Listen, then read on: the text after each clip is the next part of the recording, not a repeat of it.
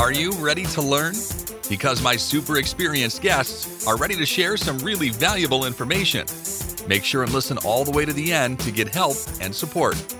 So let's start with the best audio experience. Hello, guys. Welcome, welcome, welcome to our show. Good people, welcome. By the way, I don't want to discriminate bad people. Welcome to our show as well. Anyone who wanna learn more about environment of your life experience, welcome because today we are going to discuss this topic with Ray Edwards. How are you? Excellent. How are you, Anatoly?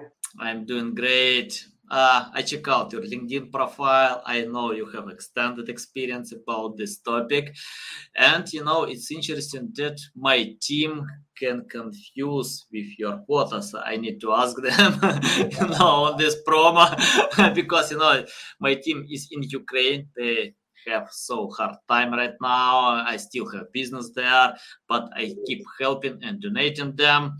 So sometimes, uh, yeah, it's really hard, especially when uh, Russia can hit all these missiles. So yeah, but things happen. We need to go ahead uh, to overcome, and I'll ask them to to fix this promo. Sorry for that. But anyway, uh, before we start, just tell more about yourself, experience, background, and why you decided to share with us about this topic. Yes, absolutely. And before I dive into my whole spiel, I want to send a special blessing to your team in Ukraine. Obviously, this is a very difficult time and challenging, and we stand with the, the country of Ukraine as they work through these challenges. So, kudos to your team for even still showing up to work given those challenges. Those are unique.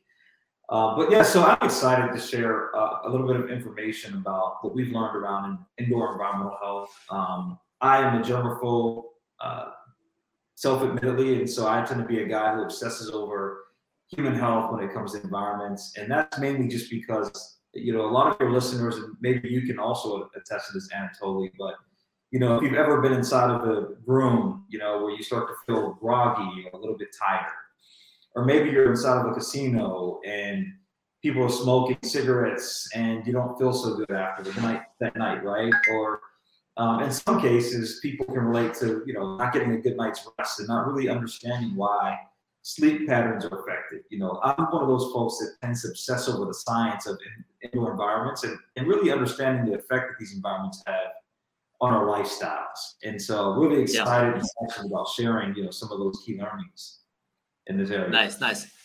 Nice. Okay, uh, let's start uh, from bad habits. Uh, and uh, can you tell how to change bad habits uh, with good ones? For example, no, I had a bunch of bad habits. Probably I have uh, today some bad habits as well. But you know it's interesting that my uh, bad habit was to uh, overwatch tv i spent so much time to watch tv uh, uh, but uh, i changed this habit by reading books. Right now i don't watch tv even more. I have no tv in my apartment that was a fight with my wife you know about that. But it doesn't matter. We we have no tv but i have amazon kindle. I uh, i have many books and i enjoy the process of reading books.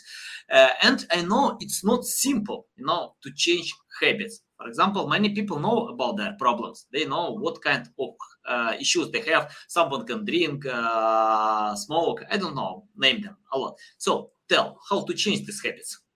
Yeah, well, you know, TV screen time is certainly one of those things that uh, I think all of us want to manage better. We want to spend less time in front of digital devices and more time with people, and certainly with ourselves. So, um, you know, but I, I, I always have the, the, conversation around television and digital consumption um, surrounding the concept of intentionality.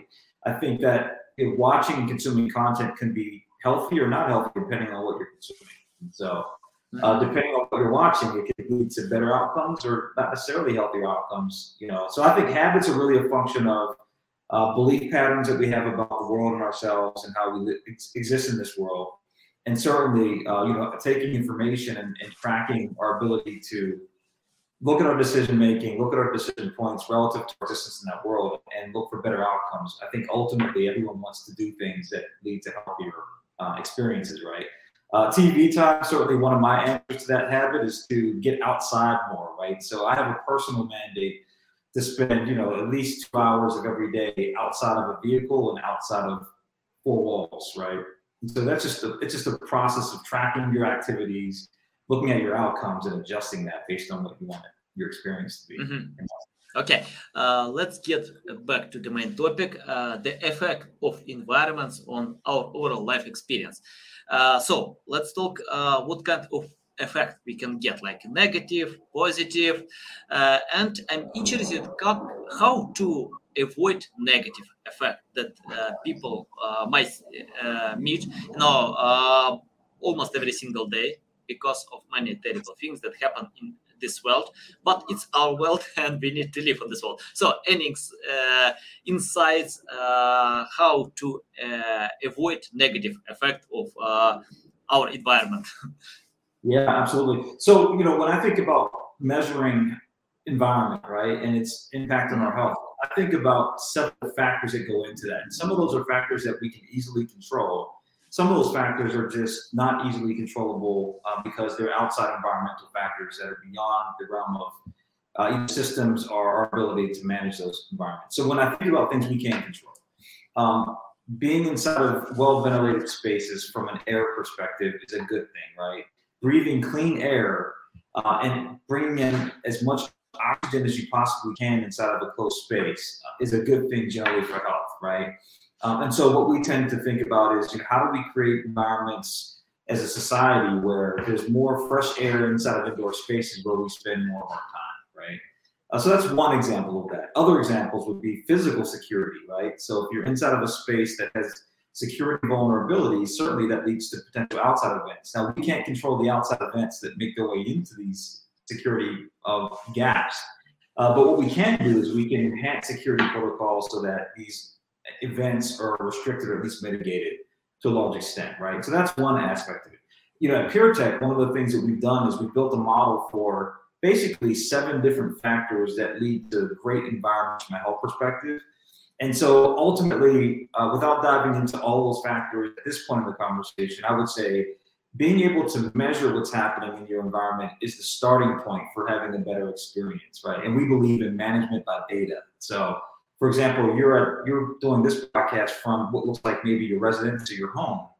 There are things that are happening outside your building and things happening inside your building that if you could measure those and adjust those would give you better experiences from a health perspective. So that's kind of the way mm-hmm. we think about environments, right? Nice. Uh, can you tell about uh, how you measure uh, all these things in, in your company? And I'm interested about uh, your unique selling proposition or benefits compared to other companies that measure uh, this uh, effect of environment? Yes, absolutely. So there are a number of companies that are developing very robust, very uh, definitive sensor-based solutions, right? I think if you look at the world of indoor air quality, every company that's working in this space is looking to develop and release a better sensor that can be easily deployed inside of an environment and using pulse readings and pulse data capture environmental contamination, temperature, humidity, uh, some level of volatile organic compounds, which is the buzzword in our industry. It's, it's a measurement of how much pollutant is suspended in the air that we breathe. And taking all that data and harvest, harvesting that across a cloud architecture so that you and I can get access to that is really what most of the market is doing today. So we do have an aspect of that at PureTech. Um, but what's a little different, unique here is that we take that data, integrate that with uh, HVAC and air quality systems, and use that information to predictively model what happens inside of your space and then make automated adjustments to those environments using response measures. So if you think about PureTech, what makes us different, I think, in that sense, is we start with diagnostic of what's in your space. We implement IoT, Internet of Things platform or IoT technology to uh, mm-hmm. those environments, and then we give predictive analytics on the forward end, so you know what could happen in your space based on what did happen. Right. Nice, interesting. Okay, okay. let's talk more about that. Uh, for example, if I get data uh, that uh, what's going on ar- around me, how I can use this data, how I can uh, use this data to uh, improve the quality of my life uh, or any uh, other benefits that I can get by using this data. Yes, so I'll use a live example. I've got a client that's an office space customer of ours. They subscribe to our network. We're getting information about how uh, healthy their office spaces are for the workers and how workers perform in that space. And uh, so there was one particular quarter where we were analyzing data, and we found that uh, 20% of the workers in a certain location in this office were experiencing uh, low energy levels. They were getting very tired during the middle of the day. Between 10 a.m. and 2 p.m. was, was like the time when people were experiencing these weird kind of effects of being in this office. And so um, obviously, we're in a world now where people are working on a hybrid model. So not everyone wants to go in the office every day, given the pandemic.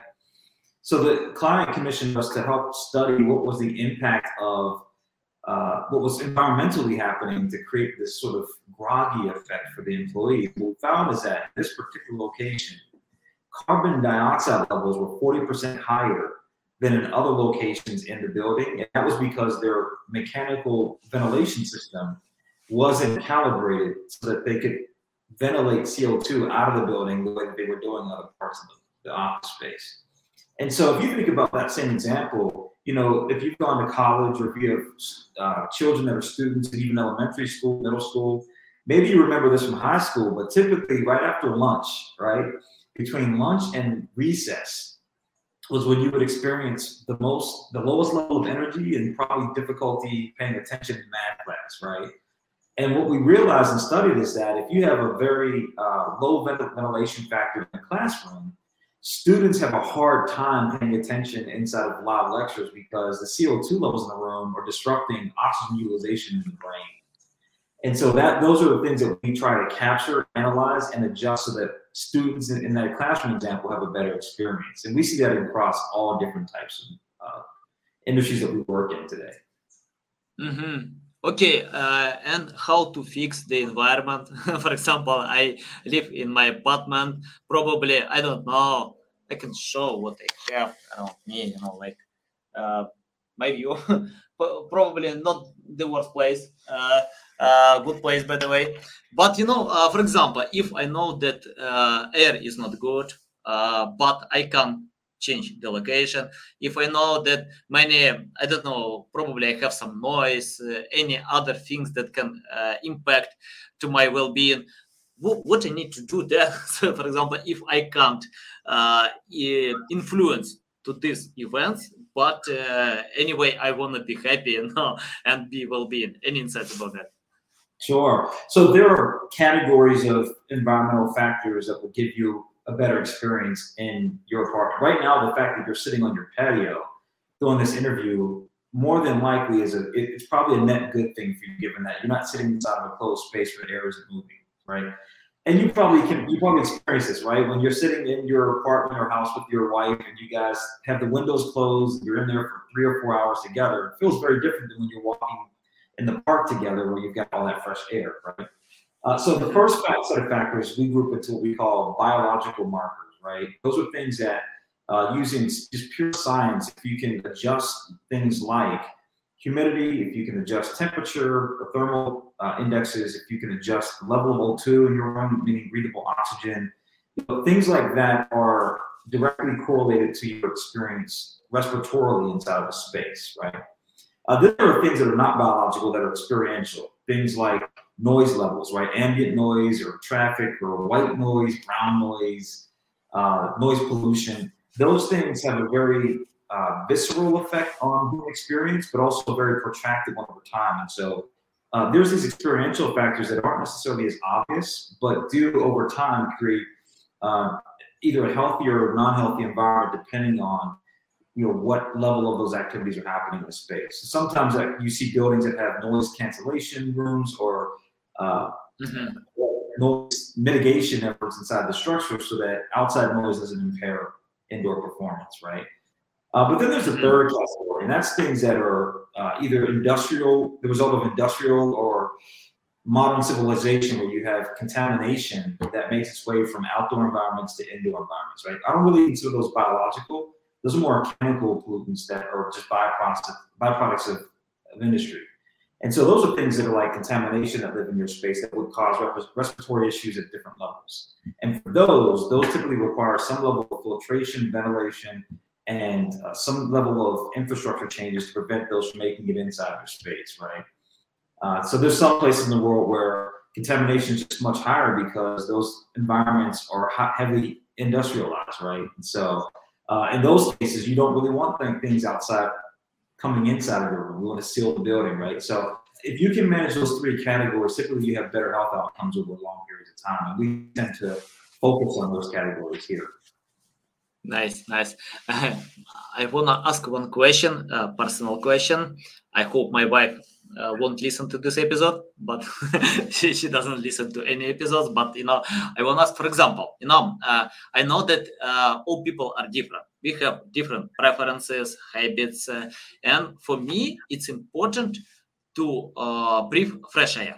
I love it, know. And uh, the temperature, I don't care about the temperature if it's cold, hot, because you know I have the habit to take cold bath uh, and uh, uh, because of this habit, you know, like in 2019, you know, let me share my story. Um, I'm trying fast. you know, I was in Turkey. After spending like seven days on Turkey, I, I got sick and couldn't recover for 45 days. That was hard. Uh, and uh, I took a lot of medicine pills, but uh, it didn't help me a lot. So I decided to change my uh, habits and uh, to take cold shower. And right now I can get cold bath uh, almost every single day. And that's why I don't care about cold. I don't care about hot uh, because of having this habit. But my wife, uh, she she likes uh, warm weather. She likes good temperature, and that's why she can close the window. I, I want to open the window, you know, to get this fresh air. Yeah. So, how to consider that people are different? We have different habits, different preferences, and to find this balance. I don't know. Probably it's not about only family issue uh, in a business environment. It's the same. You know, many companies, someone uh, introvert wanna have walls uh, around them. Someone uh, wanna free space to see colleagues to communicate with them. So it's hard to find the balance. But anyway, uh, can you share how to do it? yeah, you know that's really one of the challenges, the greatest challenges with environmental management, right? It's um, so if you take the office example again, you've got two different workers at a company that require different levels of environmental settings to be comfortable.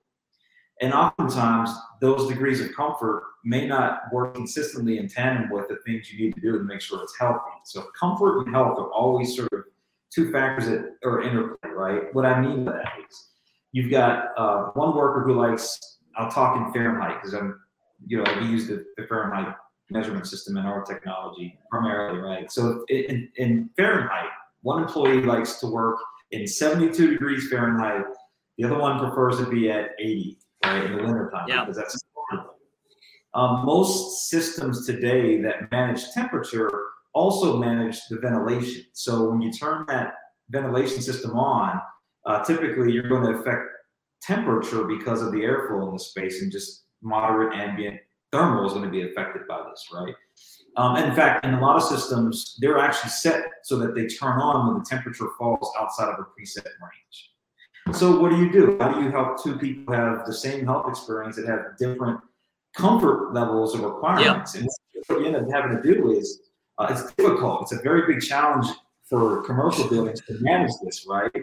Um, and so, you know, while one person's opening a window to get cool, the other person's turning up the heat, and you just create all these inefficiencies. So where we come in is we said, well, let's manage the uh, conditions down to the person level so we can use sensors and distributed technology to understand where thermal changes are happening as, as an index to the indoor environmental health data that's coming from that same location. So instead of relying on systems to adjust levels across entire buildings, we can actually spot target individual conditions around that person's experience and make adjustments where we get the greatest benefit for the most people also recognizing that you can never please everyone all the time, right? And I think that's yeah. where we use a very data-driven approach to understand how to sort of create individual health experiences that are good for the individual, but also work for large spaces. And that's that's yeah, yeah. we approach it. Nice, nice, well done. Okay, uh, if I share about my wife, let me share about my son. You know, he loves soccer he loves soccer, uh, and he spent so much time by playing soccer. But uh, and you know he he has a dream to be a great soccer player, to play like uh, Leo Messi, Cristiano Ronaldo. That's good. Uh, I support him. But you know he uh, goes to sleep at 11 p.m., 1 a.m. because he's teenager. No, uh, and I'm trying to explain to him uh, it doesn't work. You know, if you want to be a great sportsman, it's not only about training. You can train so hard, but you need to rest so hard.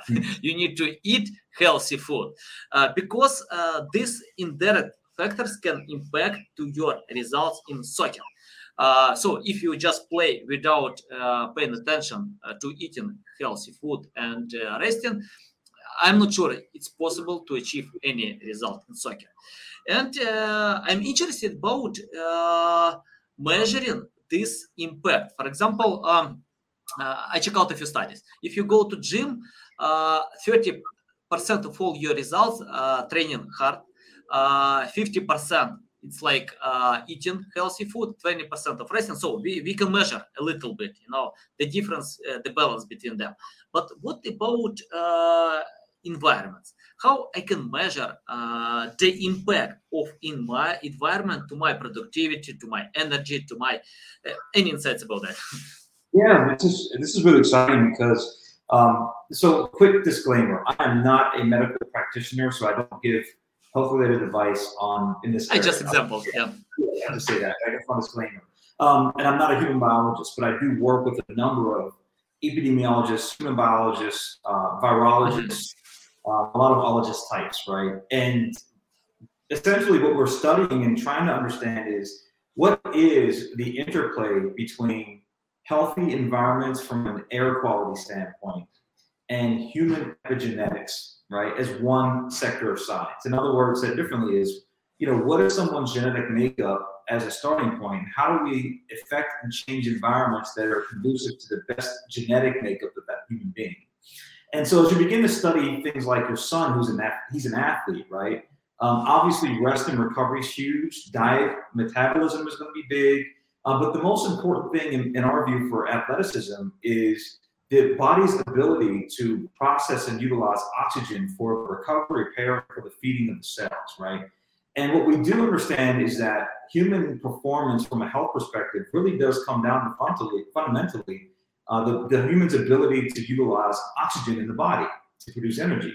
Um, now, to talk on a cellular level, the reason that we get high energy when we play sports is because, you know, oftentimes there's a misnomer that if you breathe a lot of oxygen or in a high oxygen environment, like a hyperbaric chamber, that will lead to a healthier performing body. And that isn't necessarily the case uh, because you could breathe in 95% oxygen 600 liters of that a day, like athletes typically do, and still not perform at optimal range. And that's because you, it's not just ingesting or bringing oxygen into the body, but it's utilizing it in the mitochondria of the cell, right? The cell in the body for your son, when he goes to sleep at night, is looking to repair itself, regenerate itself overnight. So when he's sleeping and he's entering deep, deep sleep state, uh, his mitochondria is looking to process and pull in oxygen to produce what's called ATP, to use a very scientific term, right? Adenosine triphosphate. And his ability to create ATP comes down to his cell's ability to utilize the oxygen in his bloodstream. So, said differently, what we want to do for your son in this example is be able to measure how much oxygen is in the room he's sleeping in. How much oxygen is he getting in his training facility? And when he's outdoors, if we could measure that, you know, how much of that oxygen that's in the atmosphere is being utilized by the cells in his body. And the more he can utilize that, the more effective he'll see results as an athlete on the field, right?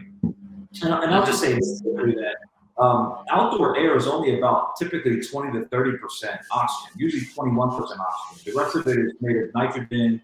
There's a bit of hydrogen in the atmosphere, and obviously water is a byproduct of that catalyst in the atmosphere. So uh, we're not getting high degrees of oxygen in most civilized societies anyway.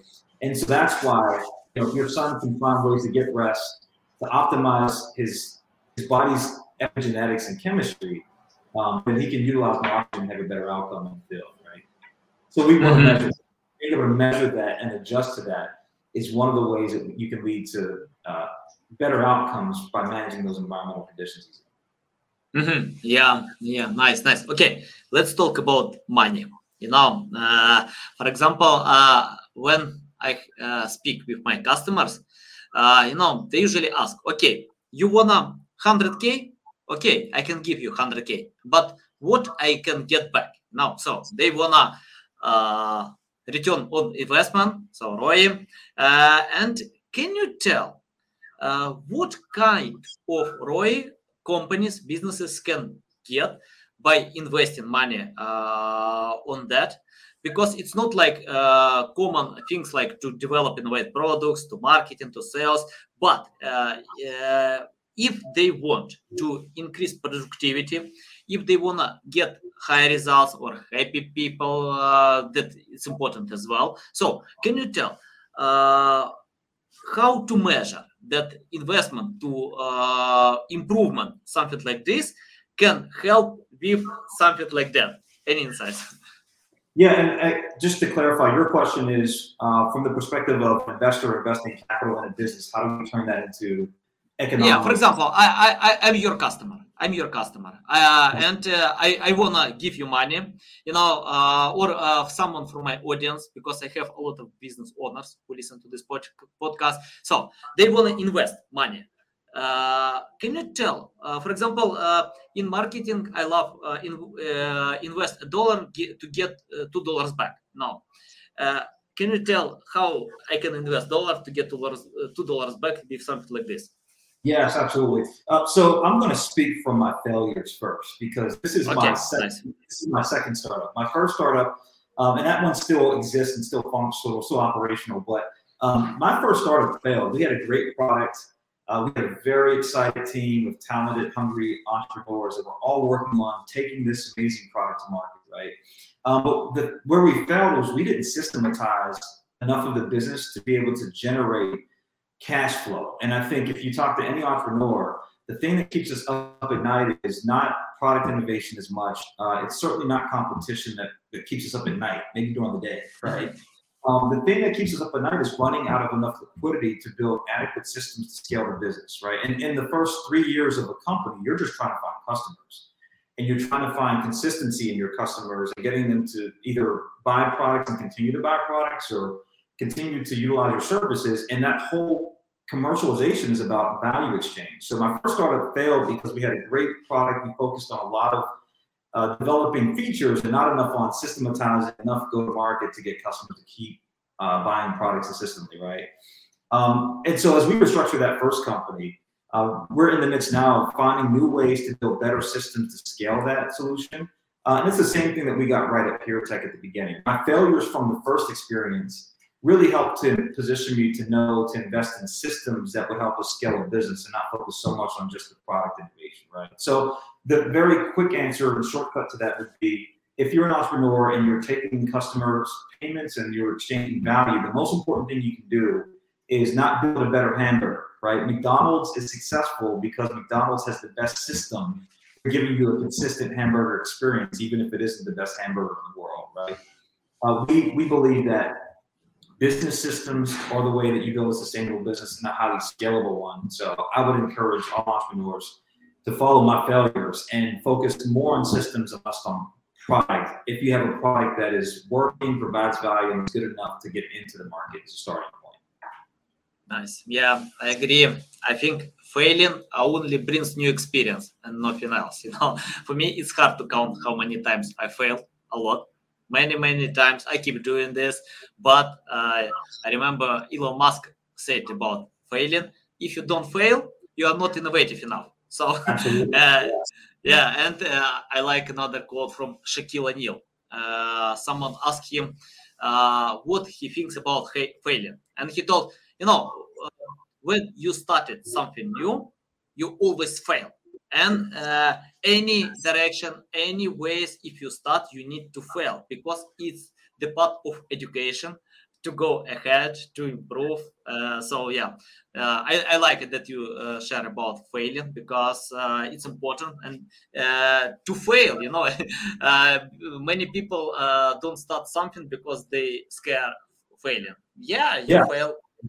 And I, I uh, it's a pity I forget the name of this guy. Uh, he couldn't sell uh, products for 14 years. 14 years. Right now he's a billionaire. A billionaire, the close friend friend of uh, Jeff Bezos.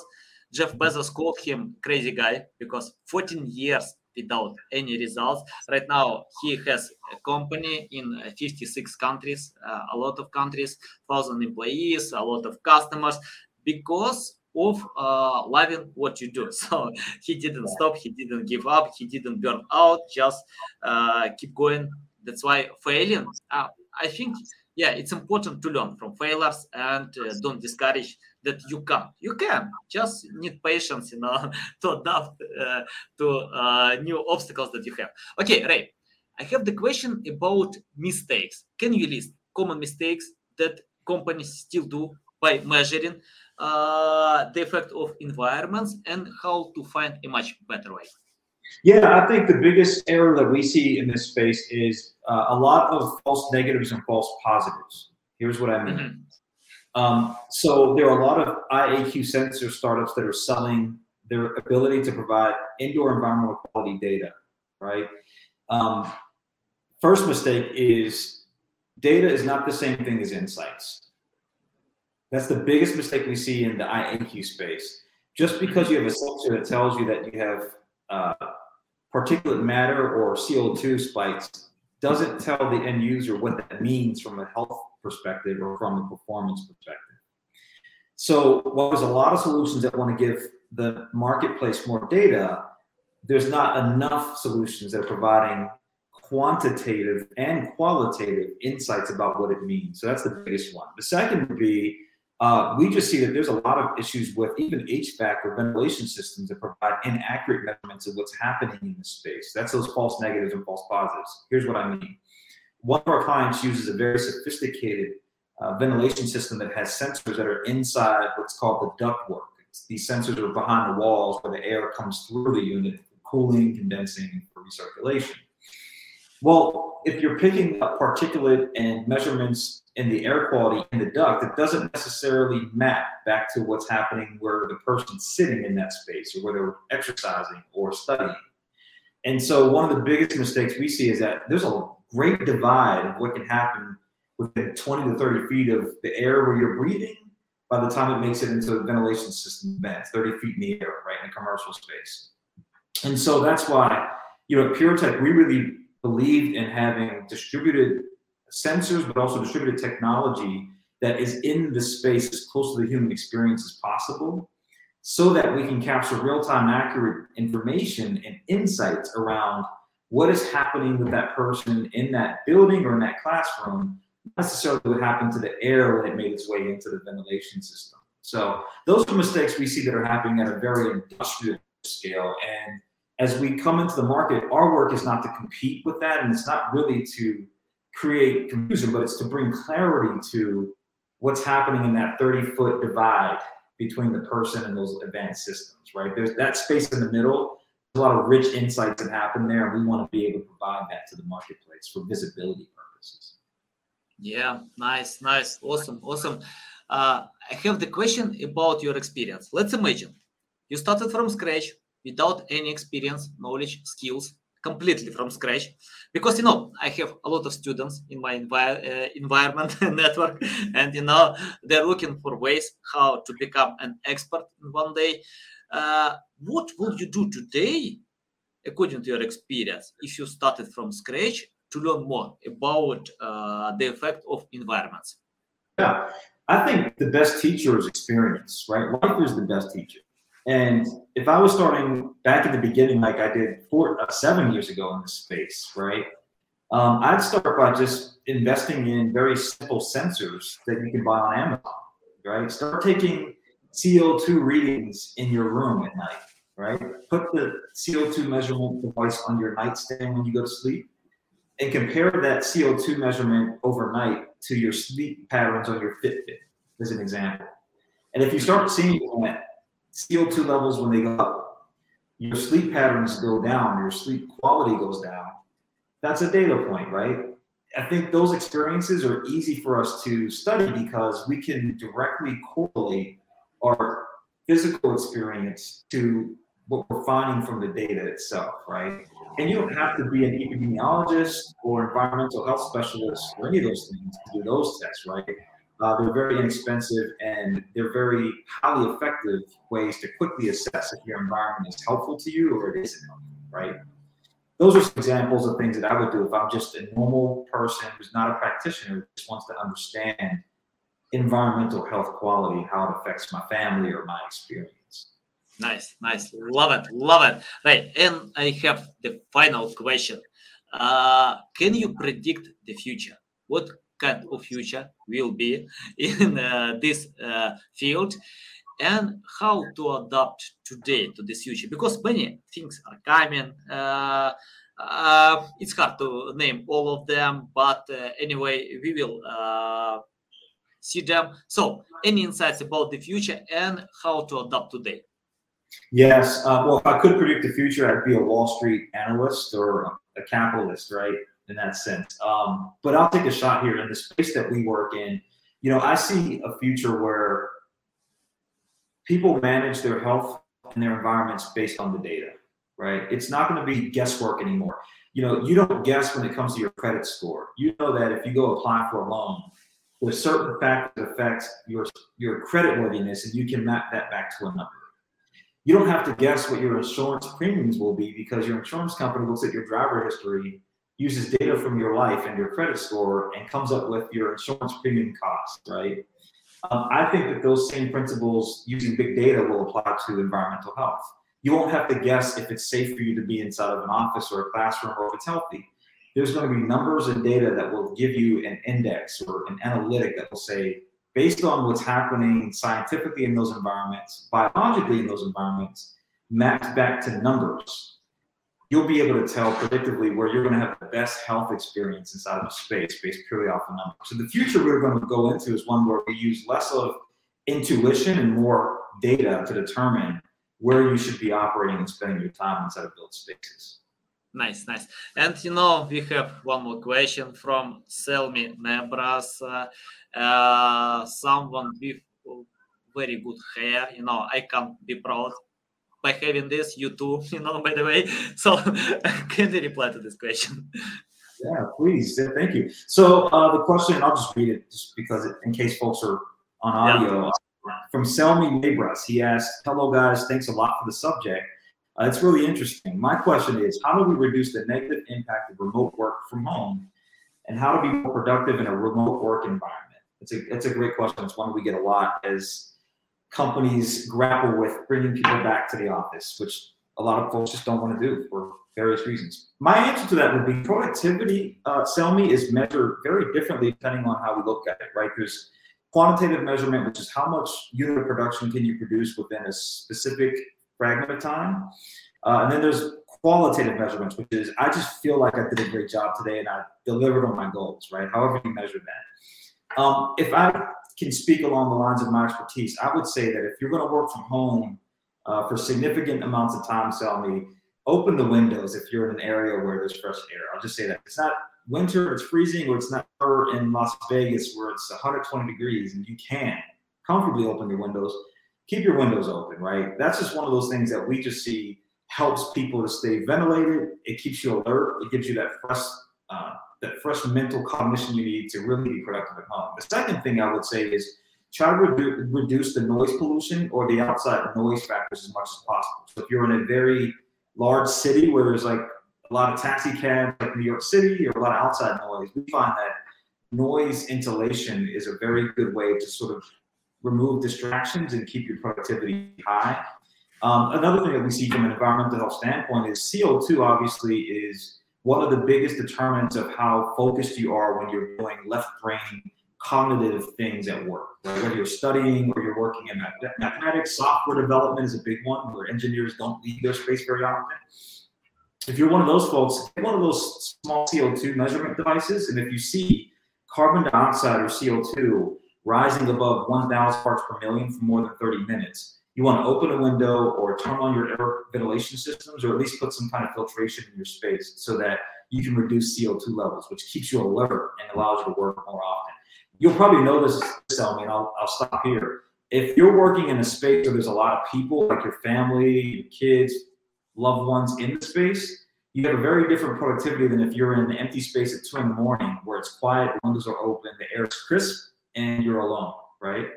Those are the kind of environments that are helpful because you're breathing fresh air. Nice, nice. You know, great question, great, great answer. And by the way, guys, I'm going to give this podcast to my wife, especially about opening windows, because I know it's important for me. Uh, Ray, it's a big pleasure to get on my show, to learn from you. Tell our audience the best way how to reach out to you, how to learn more about you, how to follow you. Absolutely. Uh, I'm assuming you'll link this here somewhere on the broadcast, but I'm most reachable on LinkedIn. I tend it's the only social platform that I really use. Um, so if you want to throw questions our way, if you want to get on our advanced early list for our consumer devices, uh, feel free to reach out to me at LinkedIn. Um, I'm also reachable at info at puretech.com. It's info at puretech, P-U-R-T-E-C.com. Um, and we're always excited to talk along the lines of environmental health with anyone that's just curious about what you can do to help increase your health from an environmental standpoint. Nice, nice. Guys, guys, uh, you can find all these links in the description below. Listen us on Apple, Google, Spotify. Please follow Ray on LinkedIn because you can see a lot of valuable insights. And remember, you can lose money, you can lose properties and get it back, but it's really hard to get back your health. It's better to uh, think about prevention, not treatment. Treatment costs a lot more, but even treatment can't get back all recovery. That's why it's better to think more about prevention. I, I love all the insights from Ray. It's a, a big pleasure. Thanks again. I love it, guys. You need to follow Ray. You need to keep learning and see you next time. Thanks for listening to this entire podcast. Please rank your experience in Apple, Spotify, Google, or any other platforms that you may use. Also, please share your ranking mark on chat at SEOtools.tv to get a special gift. We'll see you soon on other valuable audio podcasts.